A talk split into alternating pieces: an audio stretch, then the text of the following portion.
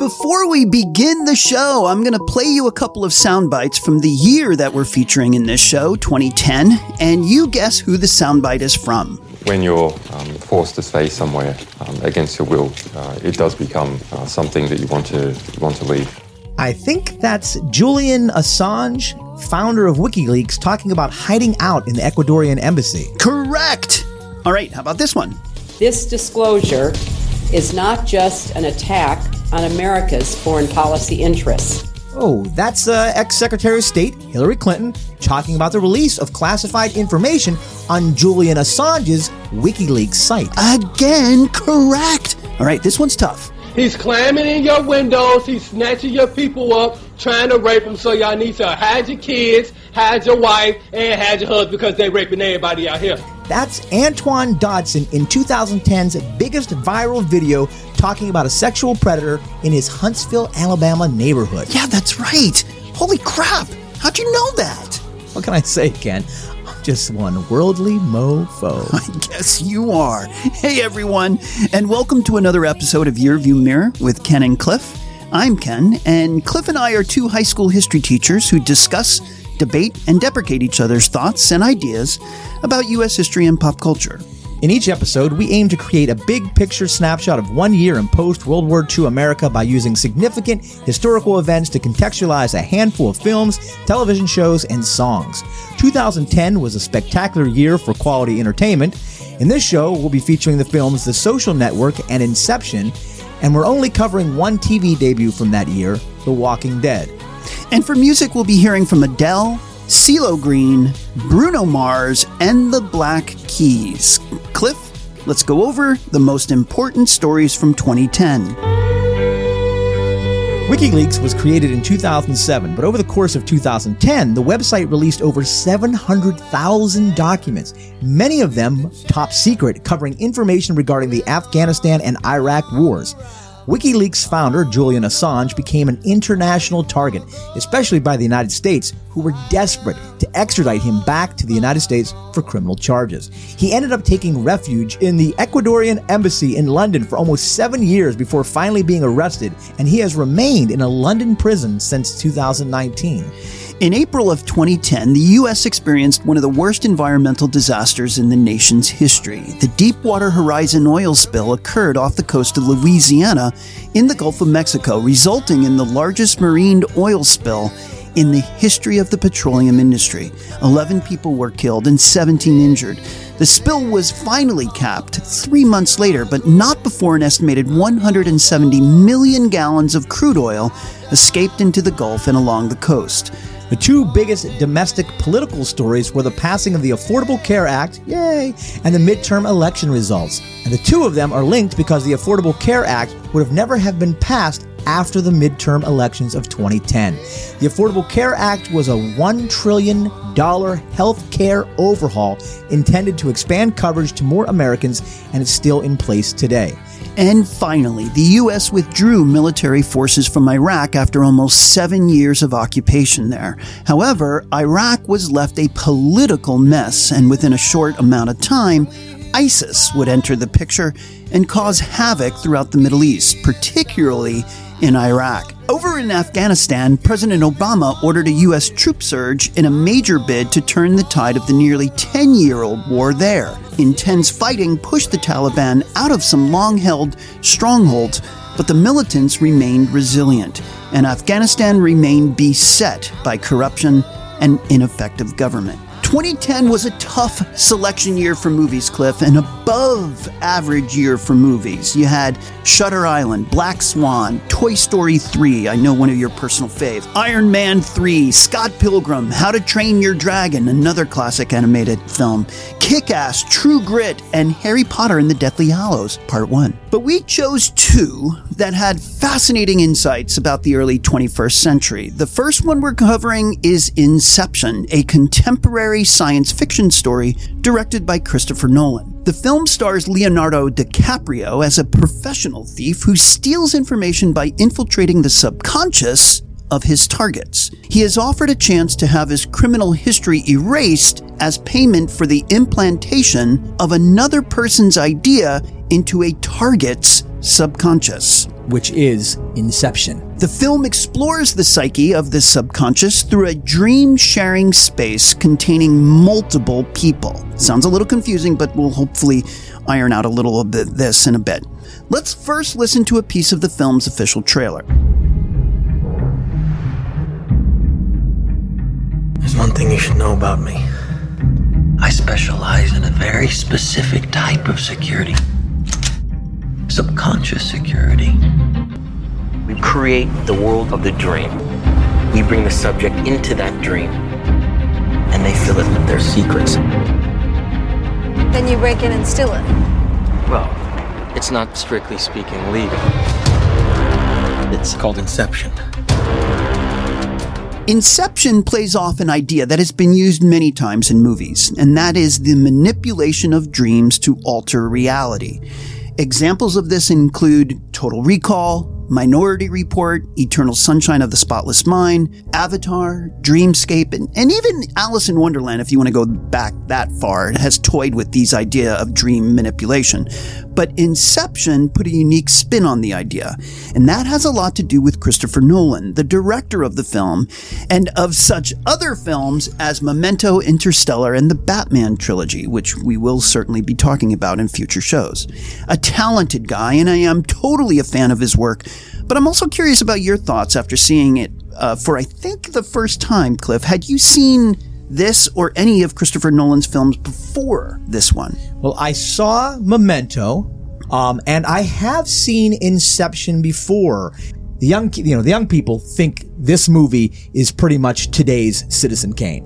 And at the time uh, watching it, I did not like it. Mm-hmm. Um, uh, but I did go back uh, and tried to give it uh, a, a go again. And I didn't like it anymore watching it again for this podcast. To me, it's just an action film posing as a thinking man's movie.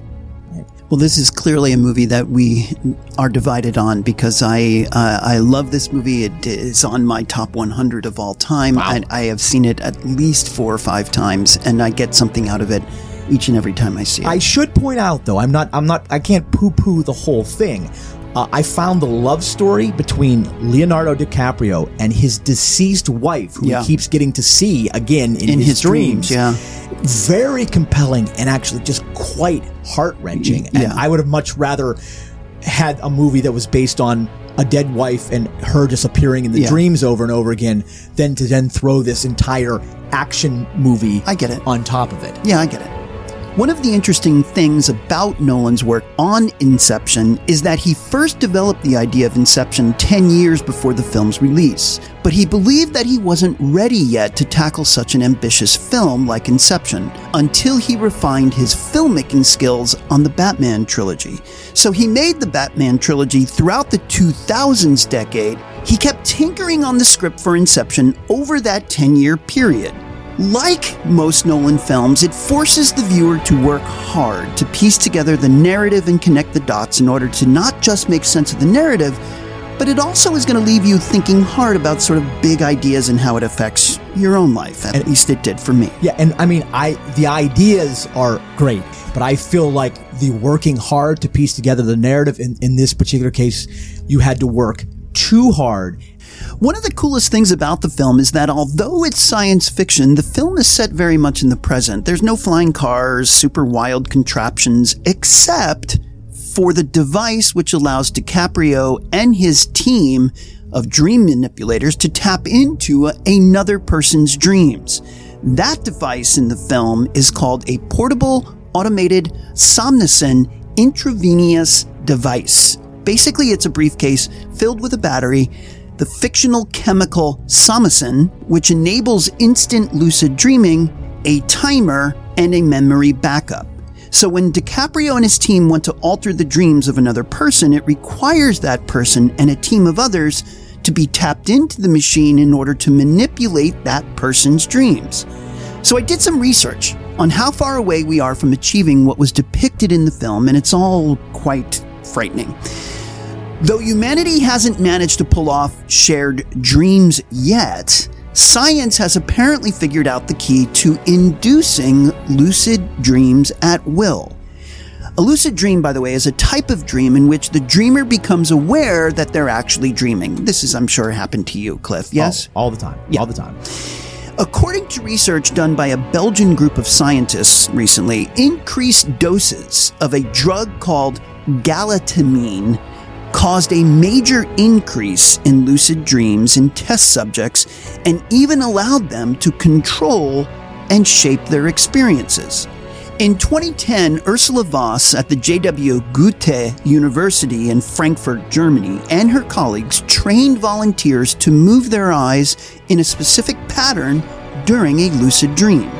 It's scary to think if we do get this kind of technology. I mean, isn't this what eventually it's going to be used for? I mean, don't the, the wealthy, super powerful business people own pretty much everything anyway? Right. Like now we're going to make sure they ha- they have the power to get into my brain in case I come up with some creative idea for the new TikTok or Twitter or something, Right. and they oh, we got that. Or even the idea that a TV network like Fox News, not to necessarily pick on Fox News no, too harshly, no, because they're fair and balanced. But I mean, uh, the idea that you have a corporation that's implanting ideas, whether it's subconsciously or consciously, and sort of manipulating a person's thought process, is this is kind of the the next extension of that, where it's more purposeful and deliberate by sort of tapping into. Because now we can actually not just nudge. Now we can actually just get in and turn the switch and say, Right. "Vote Trump." right, right, Right. Or vote Biden because Right. we don't want to be biased here. Yeah. We're fair and balanced, just like Fox News.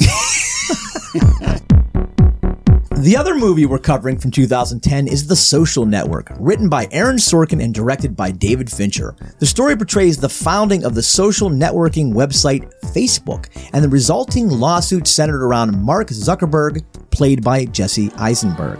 Let's listen to a clip from the film's People want to go on the internet and check out their friends, so why not build a website that offers that friends, pictures, profiles? I'm talking about taking the entire social experience of college and putting it online. This idea is potentially worth millions of dollars. Millions. He stole our website. They're saying we stole the Facebook. I know what it says. So did we? A million dollars isn't cool. You know what's cool? A billion dollars. You're going to get left behind. It's moving faster than any of us ever imagined Get it left would. behind. Let's sue him in federal court. I can't wait to stand over your shoulder and watch you write us a check. If you guys were the inventors of Facebook, you'd have invented Facebook. The Social Network has been called one of the best films of the 21st century. The Writers Guild of America, the union of screenwriters for film and TV, has called it the third greatest screenplay of the 21st century. Sorkin is considered one of Hollywood's best screenwriters. He's also written for theater, television, and has directed several movies. Some of his more acclaimed writing efforts include the TV series The West Wing and Newsroom. His film screenplays include A Few Good Men, Moneyball, and The American President. Sorkin's an interesting character. Supposedly he hates the internet, or at least he did around the time of writing The Social Network. Here's a quote from him in 2010 that I found. There's just too much bad information getting out there, and I have to believe that's mostly the fault of the internet, which isn't held to any standards of accuracy. I'm not quite getting the internet. Clearly, you had a very influential screenwriter that was, you know, clearly dubious about the prospects of social networking, and I think that has come to roost in 2022, don't you think, Cliff? It's it's in the roost. Although this film can easily be seen as a critique of Facebook and social media in general, what stands out for me, at least this time after having seen it, it's the timeless Shakespearean qualities of the story itself. You got friendship, white privilege, jealousy, betrayal, the desire for connection, and above all else, power. But it's social media I want to talk to you about, Cliff.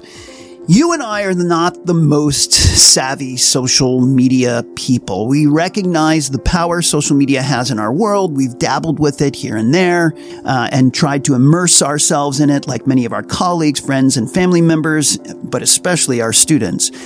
12 years after the social network, Facebook remains a considerable force, and Zuckerberg, although the face of Facebook, remains an elusive and polarizing figure.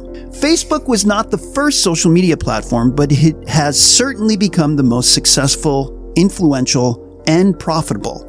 As of the start of 2022, Facebook had almost 3 billion monthly active users worldwide. That's around 38% of the entire planet's population. Facebook has come under fire over the last several years for tolerating misinformation, fueling political discord, and ignoring copyright infringement. And we should also note that it's no longer Facebook, although that is the, the still on the masthead of the Facebook.com. Uh, Facebook has now become this bigger conglomerate called Meta. But Cliff, let's get back to the movie. What were your big takeaways? I've got three quotes I want to talk about that, Let's really, do it. that they really stood out. The opening scene of this movie has Mark Zuckerberg sitting in a bar with his girlfriend, Erica. By the time the scene is over, they have broken up. Later on in the movie, he runs into her at another restaurant when she was with friends and he apologizes to her and she's having none of it. And she says to him, You write your snide bullshit from a dark room because that's what the angry do nowadays. You write your snide bullshit from a dark room because that's what the angry do nowadays. Uh, end quote. That really stuck with me. That you know, thinking about the the movement we're currently in, where so many people are so angry, and that people are now in these echo chambers where the anger just keeps bouncing off their head, Yeah. fueling their own anger. Yeah. In this next scene, Zuckerberg is talking to one of his lawyers, played by Rashida Jones, and he's talking about the Winklevoss brothers, who are these two huge, good-looking, gonna be Olympic rowers, played by, was it Armie Hammer? Armie Hammer, and they're suing him because they say that he stole their idea for Facebook. Right. And he says to Rashida Jones character, he says, the Winklevi aren't suing me for intellectual property theft. They're suing me because for the first time in their lives, they're also, you know, incredibly wealthy. Um, things didn't work out the way they were supposed to for them. Yeah. Classic line of white privilege is that these kids have had their lives handed to them and have never had a obstacle in their way. And the final uh, quote I want to throw out there um, is from Sean Parker, played by Justin Timberlake. Justin Timberlake. Sean Parker is one of the two founders of the music sharing site that started it all, Napster. Yeah. Uh, and he plays a big role in this film, whether he actually played a big role in the Zuckerberg. He actually did as not as big as I came to learn as the film depicts. Yeah, it. Facebook just gets its one millionth customer, I Yeah. guess, one millionth User. user. And Sean Parker is at this party with a bunch of underage people, etc., doing drugs, doing you know, uh, Mm-hmm. Yeah. drinking, etc. And he he shouts out, We lived on farms and then we lived in cities and now we're going to live on the internet. "Wow, Yeah, no, it's it's a brilliant line from Sorkin because it really shows the evolution of human civilization where, you know, back in the Paleolithic era, you know, we sort of stopped being nomads and settled down into one place and domesticate animals and food and then we live in cities with empires and now we don't need any of that. Our next extension is the internet itself. Right. We're- And now we're going to actually have to teach about the internet age. Yeah. Like if we live long, you're, you're not going to live long enough, but if I live long enough, right, like I'll have to, like, that'll be a unit where Yeah. I am explaining in history about how we went from being in the real world to all going online.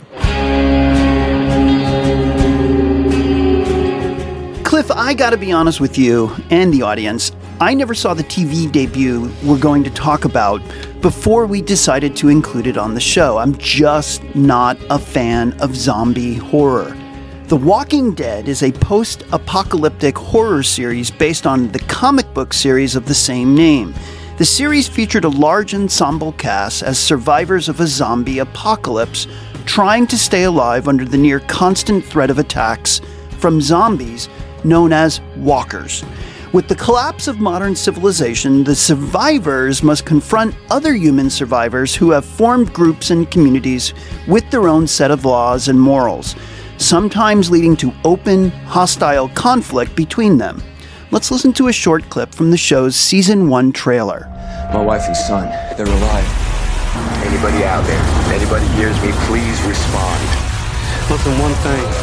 They may not seem like much one at a time. But in a group all riled up and hungry, and you watch your ass. All I am anymore is a man looking for his wife and son.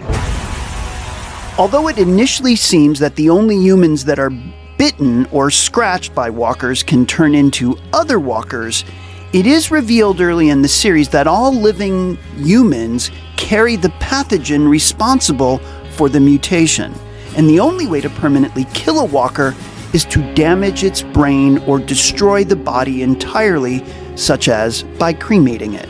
I'm also not a fan of zombies or horror films or shows or things that go bump in the night and might eat my vital organs if I'm not careful. So I didn't pay any attention to the show when it debuted. To get ready for this episode, I figured I'd only be able to stomach like an episode or two before declaring the whole thing just not my cup of tea. But that's not what happened. Oh, do tell. Ken, I got sucked into this show hard. Really? Over the course of only three or four days, I binged the entire first season, oh the God. entire second season, and two episodes of the third season before the existential angst this show can't help but produce in a person. It got the better of me, and I had to physically force myself to close my laptop before I had a mental collapse. Oh my God, Cliff. Seriously, I've never seen you react to a TV show like this before. That sounds awful, but also fascinating. I know this show was a hit in the Nielsen's, pulling in an average of nearly 20 million viewers during its peak, and often landing in the first place in the coveted 18 to 49 demographic. What was it that got you so hooked so quickly? Why did it become so popular? Well, first of all, the warning labels for each episode promised the following language, violence, nudity, gore, and smoking. Wow. right? Rock and roll is not included in that? No. So I found that very odd. But I was hoping, of course, then that I might see a little skin if I went beyond the first episode. Yeah.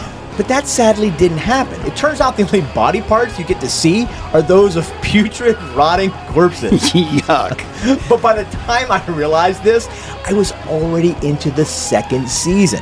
It turns out The Walking Dead is actually a very thoughtful meditation on the difficulty of retaining one's humanity amid dire circumstances. Okay. It plays more like a Holocaust drama than a horror pick. Interesting. It really gets you thinking about life and death, hope and despair. Hence the existential angst that finally forced me to stop watching it. You can't help but put yourself in the shoes of the characters and ponder how you would handle such a bleak, frightening existence, especially as it applies to your own morality and ethics. All right, so one of the elements of the show that really intrigues me, and, and, I want you to expand on this, is this idea of community building and preservation. How does Walking Dead represent those ideas, Cliff? The possibility of total extinction it really makes these characters aware of that old saying that it takes a village to raise a child. You can't make it for long in such a brutal world on your own, so you have no choice but to form bonds with other people, to start putting the common good over the needs of the individual. They all become socialists. And it's no good to just stay alive, right? You need a reason to do so. You need a world worth living in. And so these characters struggle together to create such a world, albeit against impossible odds. Well, then, how would you contextualize this show in relation to what was going on in the nation and the world in the 2010s decade? I probably shouldn't have to say this, but as a species, we're not in very good shape, Ken. Uh, while it's hard for Americans to think beyond the political woes that have been rapidly tearing our country apart in the 21st century, we've got bigger problems on the horizon. Climate change and global warming are threatening us all, as are rising biological issues like COVID 19 and the monkeypox. I think one of the reasons why this show was such a big hit with its American audience has to do with how it taps into a concept as old as the hills in America, namely that of the frontier. All right. right. The American story has always been about encountering and overcoming new frontiers. A zombie apocalypse is just the 21st century version of this old story. It's fascinating. I think that's a really good premise. Many historians would guide us that part of the reasons why we are so lost uh, is because we have no more frontier. That the frontier was such a played such a prevalent part in our American identity. One, once we had no more lands to conquer, no more westward expansion, we kind of uh, lost our and it was supposed to be space, right? We that was the next frontier, yeah. but you know, at least in our generation, that hasn't come to fruition yet. But um, and I guess, I guess, you could say the internet is the frontier, but I, I think I mean it is really is. They're trying to make a life in a world where it, you're in constant danger, Mm-hmm. and you don't have the certain things that you could rely on, like you know, like infrastructure, Right. that You could rely on, Yeah. in the past. All right, let's talk about the music of 2010. First, a little bit about the state of the music industry by 2010. Total revenue from US music sales and licensing plunged to a little over 6 billion in 2009. This was the ninth consecutive year of declining revenue for the music industry, hitting musicians the hardest. The bitter irony was that although the internet exposed consumers to more music than ever before, that accessibility had proven more difficult to monetize in a world still dominated by illegal downloading. Again, by 2010, you don't have big services like Spotify and Pandora. According to one online tracker company, the volume of unauthorized downloads represented about 90% of the market by the start of 2010. The good news for the industry and some musicians was that the popularity of streaming services like Pandora, Apple, and Spotify would really take off in the early 2010s. They really were a good idea. I mean, Yeah. Because, I mean, we got to the point where we were so used to getting our music now for free, Yeah. illegally. I can sign up for this service and get access to everything. And I only enter my credit card once. In being a, a music um, thief, Yeah. you really sometimes had to dig. Or then you also had people like yourself that just refused to share the music you download. share. Yeah, no, this Spotify, no problem. Yeah. I'll pay that monthly fee for whatever it is because now I have access to everything. Yeah, no, it completely changed the music industry environment. The music of 2010 was interesting, predominantly dominated, not surprisingly, by pop tunes, like this one, Just the Way You Are, the hit single from Bruno Mars' debut album, Doo Wops and Hooligans.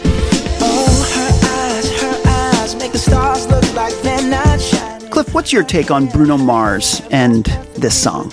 I had no take on Bruno Mars because I had never heard Bruno Mars. Seriously? No, I heard the kids. The kids always talking about Bruno Mars, you know, back when he first came out, but I'd never heard anything. So, you know, I did listen to this song, and I have to tell you, when it first started, I was thinking, oh, dear God, Ken, why are you making me listen to this kind of crap? It just, just poppy. It's disposable pop. Who, who cares? But I will say this the chorus takes it up a notch. Okay. Right? I mean, it, it, it, it changes um, into a much more driving, focused kind of song, a, a more, I don't know if it's anthemic. It, it just becomes much more urgent.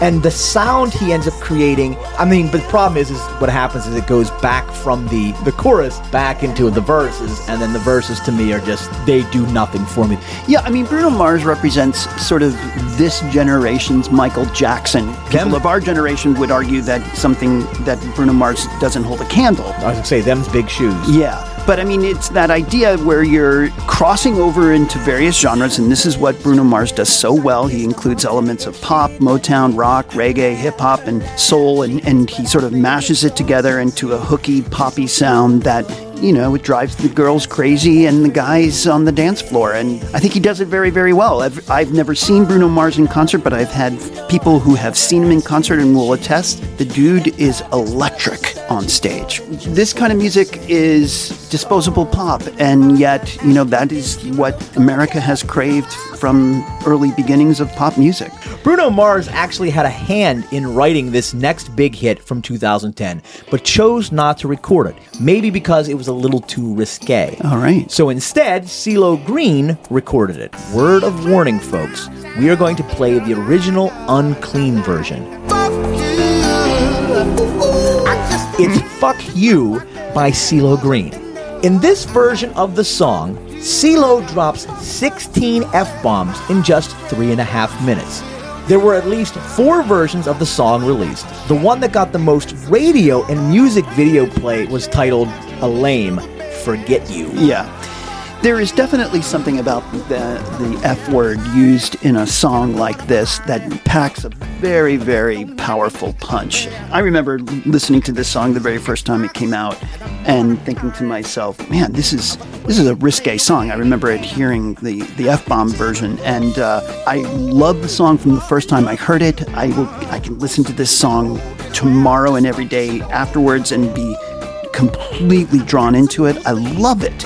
Love and this I, song. And, I would say too is this was going to be some of this disposable pop that I was just going to immediately not like, and I found myself going. You know, wow, we got something going on here. Yeah, no, it I'm has not, an and I'm not, I'm not just talking about, oh, good, someone's saying "fuck you." Yeah. I mean, there is the part where he, at one point in the first verse, he says, "You know, ain't that some shit?" And then the, the you know, the, back, yeah, the backup girls or whatever, I, I'll sing along.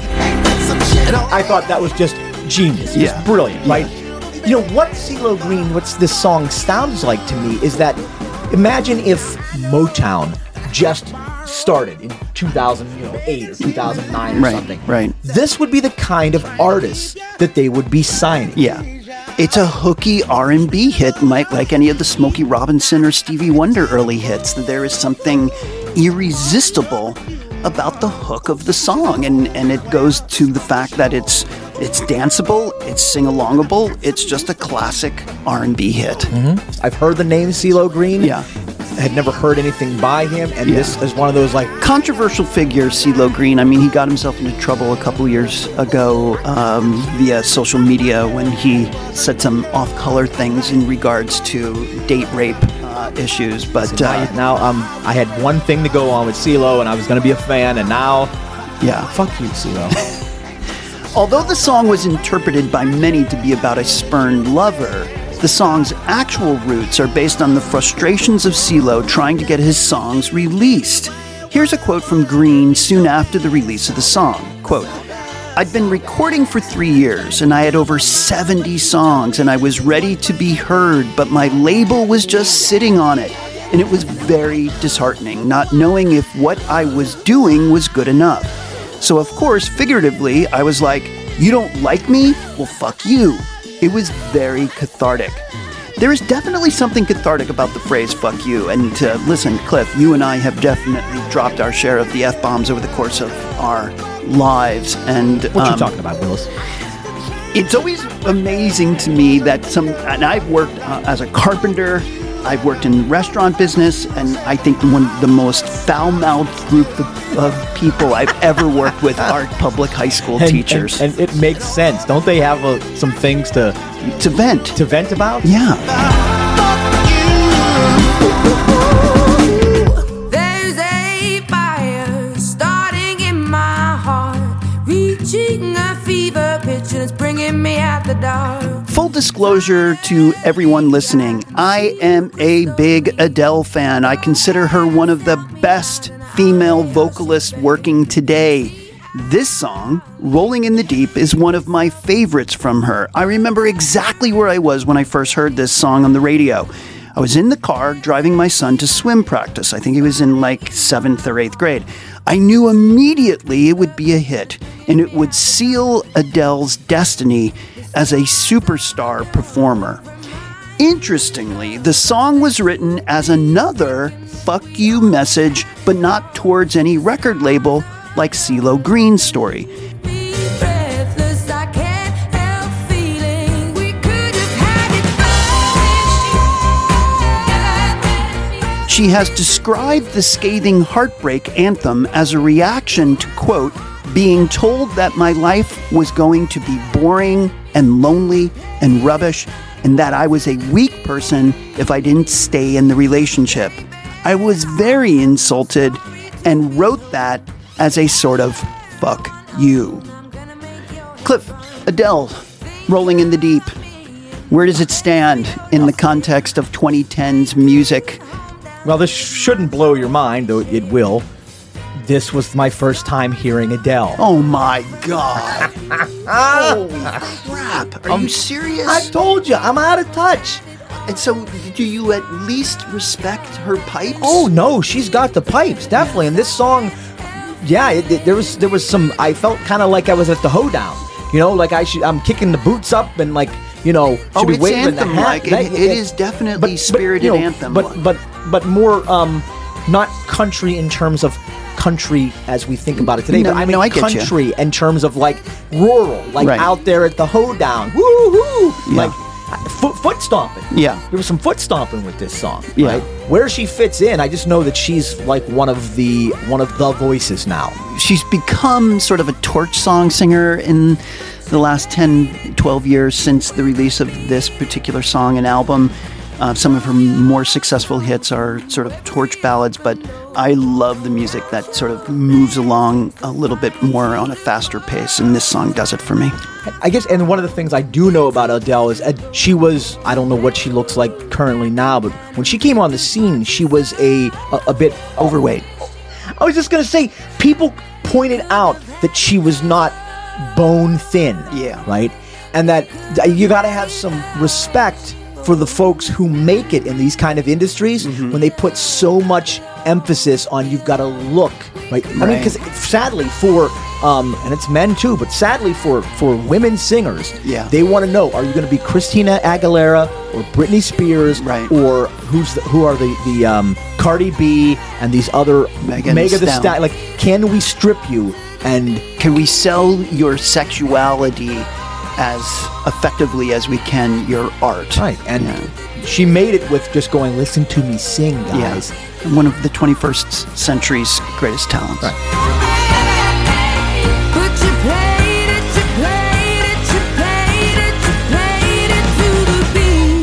We had to include at least one rocker in the mix for 2010, and we chose this one from the Black Keys and the biggest hit of their career, "Tighten Up."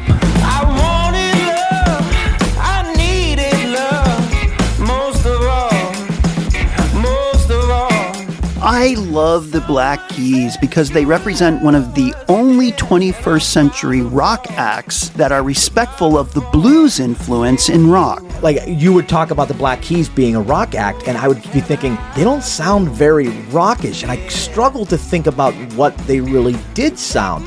I guess my thing is I, I tend to think of that word rock, and I get I get stuck in the idea of it's got to be like you know hair rock from the '80s, Bang or it's- head. or yeah, it is plays around with a lot of the genres, and that Mhm. there's been a lot more swing and movability to rock than just this straight bang, bang, bang, bang. Right. They're a rock act in an old school style, in that they are willing to get some R and B, willing to go into their their bluesy roots. Yeah. They're also purists about rock, and they've gotten themselves into trouble for criticizing rock acts that are crossover rock pop acts, like one of our favorite bands, Cliff Nickelback, who we've This is about. how we remind you.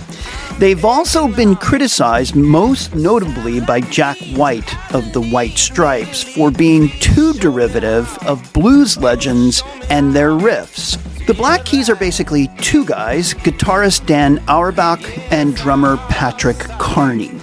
It, it makes sense. You're telling me that the, one of the dudes is the drummer. Yeah. Uh, because that was one of the things that stood out on this particular song was the drumming. Yeah. Uh, it does this. I don't know exactly how to explain it, but it does this almost like stutter step that he's playing on the snare drum.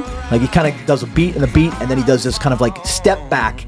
Uh, on the on the on the sn- roll on the snare drum, and then he goes forward again.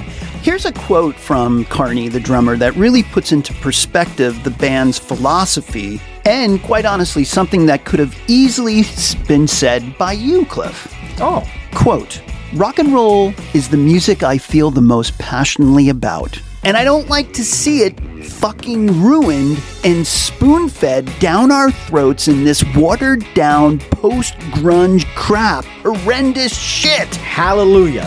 When people start lumping us into that kind of shit, it's like, quote, fuck you.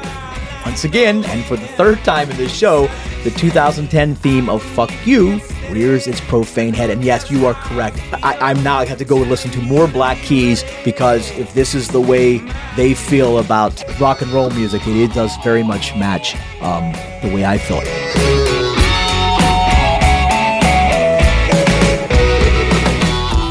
It's time to pick our favorite release of 2010, and I'm picking a movie Scott Pilgrim versus the World. It's a romantic action comedy film co written and produced and directed by Edgar Wright and based on the graphic novel series Scott Pilgrim by Brian Lee O'Malley. It was a box office bomb that failed to recoup its $85 million production budget. I never got around to seeing it until seven years after its release, but I was wildly entertained, and I've seen it at least several times since. If I had seen this as a 21 year old, it would have easily been one of the best movies I've ever seen because it's clearly oriented towards a younger audience. And although I saw it as a 50 year old, it had some very clever, unique elements that just resonated with me. I love comic books. I love Michael Cera. I love video games. I love indie rock. I love quirky, funny dialogue. I love campy action scenes that don't take themselves too seriously. And this film delivered on all those fronts big time. My personal favorite entertainment release of 2010 is the film True Grit by the Coen brothers, starring Jeff Bridges, Hailee Steinfeld, Matt Damon, and Josh Brolin. Not to be confused with the 1969 film of same name starring John Wayne, Kim Darby, and Glen Campbell. Both films, by the way, were based off of Charles Portis's excellent 1968 novel True Grit. You've read that too. Yeah. The plot is pretty straightforward. You got a 14 year old farm girl named Mattie Ross, and she hires Deputy U.S. Marshal Reuben J. Rooster Cogburn, played by Jeff Bridges, who's a boozy, trigger happy lawman, to go after an outlaw named Tom Chaney who has murdered her father. The bickering duo are accompanied on their quest by a Texas Ranger named LaBoeuf, uh, who has been tracking Chaney for killing a state senator. As the three embark on a dangerous adventure, they each have their grit tested in various ways. It's Jeff Bridges' performance as Rooster Cogburn that's just absolutely beautiful, particularly his voice. It's got to be heard to believed. Don't believe in fairy tales or sermons or stories about money, baby sister, but thanks for the cigarette. I used to I haven't watched this movie for a while because I once I watch it, then I can talk like him. Yeah. And then I just want to talk like him constantly. Yeah. Hey, well, that does it for this show. If anyone's interested to learn more about the stuff featured in the episode, the history, films, music, and TV discussed, please visit our website, kenandcliff.com. There, you will find links to additional reading, Spotify song lists, Letterboxd lists, and an opportunity to contact us about what you like and don't like about the show. Make sure to listen to next week's episode when we cover 1977. It's another exceptional year for music, so we've decided to do what we did for 1971, which was split the year into two shows. In the first part, we'll discuss the films Star Wars and Saturday Night Fever and the TV shows Roots, Three's Company, and Soap. In the second part, we'll cover albums from such artists as Fleetwood Mac, The Clash, Meatloaf, and Steely Dan.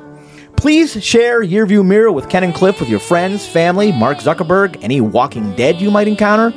You can always find us on kenandcliff.com and drop us a message about what you like and don't like. We also want you to submit a review of Yearview Mirror on any of the podcast platforms you use or let us know your feedback on the Contact Us link on our website homepage. Join us next time on Yearview Mirror with Ken and Cliff. Yeah.